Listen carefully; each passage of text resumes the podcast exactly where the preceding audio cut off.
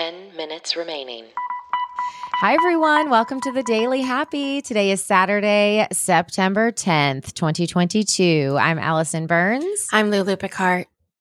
And whether you're waking up or winding down, we want to be there for you. Yes, and you can be there for us by checking out our show notes. They are on the player you're listening to right now. Just look right at the little... oh, hey, there's a summary of the episode with some notes. That's cool. Some links. And also, if you're looking for them, that's cool.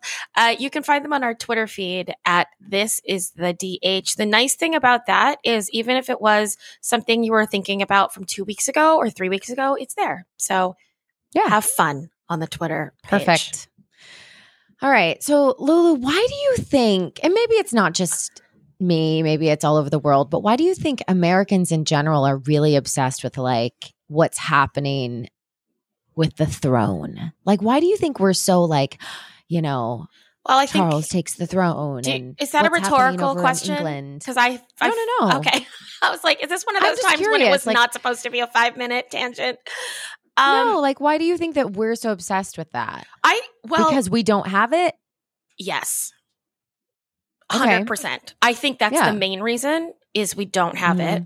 I think the second reason, if you want to get like a little social commentary on it. I do. You do. Is that so many people lived under the British rule, including Americans. Right. And so I also think there's like this vestige in our past about why this history is so important, why kings and queens are so important, you know, because they don't legislate anything. Right. There's no like government rule happening. They're just aristocrats in the UK, at least at this point. But I think that we're weirdly obsessed with them.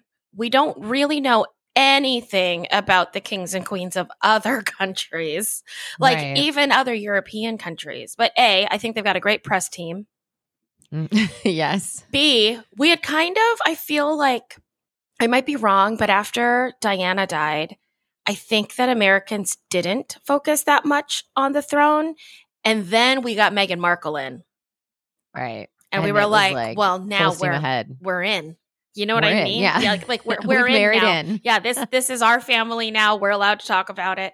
So I think that there's a little bit of that, but we like pomp and circumstance. I woke up and watched the wedding, the Harry and Meghan wedding. I was really excited about it, and I woke up and I watched it, and they're real life princesses, and we do have like a princess complex. Oh. 100%. Yeah. Absolutely. Yeah, so, I think we're obsessed with that. And people love to watch rich people wear nice things. That there's like 1,000 Instagram accounts and 1,000 magazines about that. So then when you pair all of that together, where you have rich people wearing nice things that are attractive and like have a press team from the time they're born, then how could you not be fascinated by that? Yeah. Yeah, it feels like a real life fairy tale movie that you're kind of living through. That all the people in England are paying for. Yes. Exactly. Yes. Exactly. So in America, we watch it and we're like, whoa, that must have cost so much money. I don't know if it feels different if you're like paying taxes. I don't know. That's a very good, that's a good observation too. I mean, obviously I woke up to lots of news coverage, especially over Prince Charles, who is the oldest. King Charles, the oldest person ever to assume the British throne. Yeah. He's been waiting his whole 73. Life. Isn't that his crazy? Whole life. Yes. Yeah. Insane. It's crazy. So it's really cool, though, to go in and like do some research, basically. There was also a ton of posts about the history of the queen and all the things that she's done throughout her life, which is also amazing. We've talked about before that history Instagram that I love to follow. They did a whole spread on her, which is really, really awesome. So it's cool to kind of watch it back and kind of see where it's going, too. Oh, I also saw someone post the next lineage. So like after King Charles, how that's going to work out and like who's in line. It's fascinating. Isn't it just like William and his kids and then Harry and his kids? Yeah, but it's like the way they do it with like the pictures and stuff to see like a baby's picture up there. Do you know what I mean? Yeah. Whoa, this little tiny baby daughter is like in line to become this crazy. It was really crazy to see it like laid out like that. So fun times in America as we watch what's happening across the pond. Well, and they just had a brand new prime minister too. So I can't even imagine. Yeah. How unstable it must feel if you work in that. I guess so. Yeah. Because everything just suddenly changed. Yeah. Yeah. Wouldn't it be funny if like King Charles was like suddenly he was like, listen, I've been waiting 73 years. We're doing everything right now. Marijuana's legal. We're giving away all the other countries. Like he just had some random agendas we never knew were percolating in his head.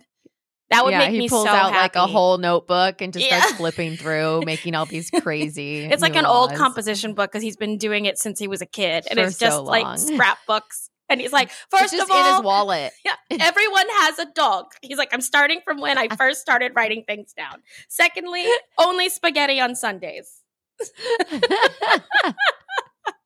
Oh my gosh, that'd be so funny. Oh, I doubt it'll be that entertaining, but listen, things are happening, really exciting stuff over across the pond. Here's what's exciting in your neck of the woods. Domino's finally settles the argument of whether or not you can recycle their pizza boxes. Did you even know this was an argument? Is it because they have cheese on them and you can't recycle things with food? Okay, so people were saying that machines would malfunction, that the chemical bondage of the material was going to be different because it's a greasy box. Uh-huh. And it does have cheese and other leftover grease and stuff like that that would actually gum up the machinery and weaken the bonds of the recycled paper material. Okay. So there was actually a lot of like controversy over this that I didn't even know was happening. So Domino's and this place called West Rock actually started a study and they wanted to see, hey, is this possible? Can we recycle? Can we not?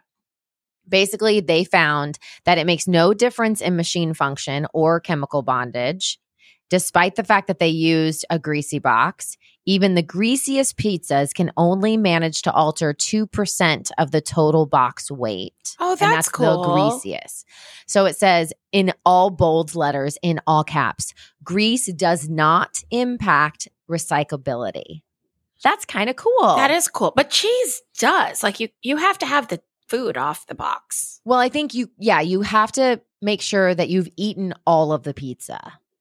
But I'm just talking about like, you know, when there's like cheese left on the top of the box, maybe, or it's pulled off. Yeah. I don't think you can have any food on your recyclables. Right. So I think as long as it's you know, you take all the food out. Yeah. Extra stuff. Okay. Absolutely. Gotcha. But basically they said, you can do curbside pickup paper recycling. I guess there's a QR code on the box that will actually direct consumers to where to take them to the nearest recycling place. Oh, I love that. That's cool. Yeah. Great. So they do say that Domino's is going the extra mile, and they also have a recycling website. And so they're really trying to, you know, make it clear, America, that yes, you can recycle your pizza boxes. Well, if there's anything that Domino's knows, it's if one falls down, we all fall down. That is very true. Very true. And they also know how to make a very good thin crust pizza. You guys can't see her face right now, podcasters, but maybe you could hear her face. I don't know why it has to be so sweet. You think their pizza's sweet? Yeah. I do. See, I think Papa John's pizza is sweet. Also sweet. But I don't know why anybody has to make them sweet. No, don't buy Papa John's anymore. I'll tell you why later. 30 seconds remaining. Don't buy that anymore. That we don't agree with Papa John's, but it's not for the Daily Happy, but we don't agree with them. I can taste the sweetness. I don't like sweetness in tomato sauce almost at all. Like, I don't like to be able to taste it. Dip it in 10, the sauce they give us, 9, too. 8, 7, 6, it's okay. 5, we can agree to, you know what? I like that they have a tracker. I like they have a tracker.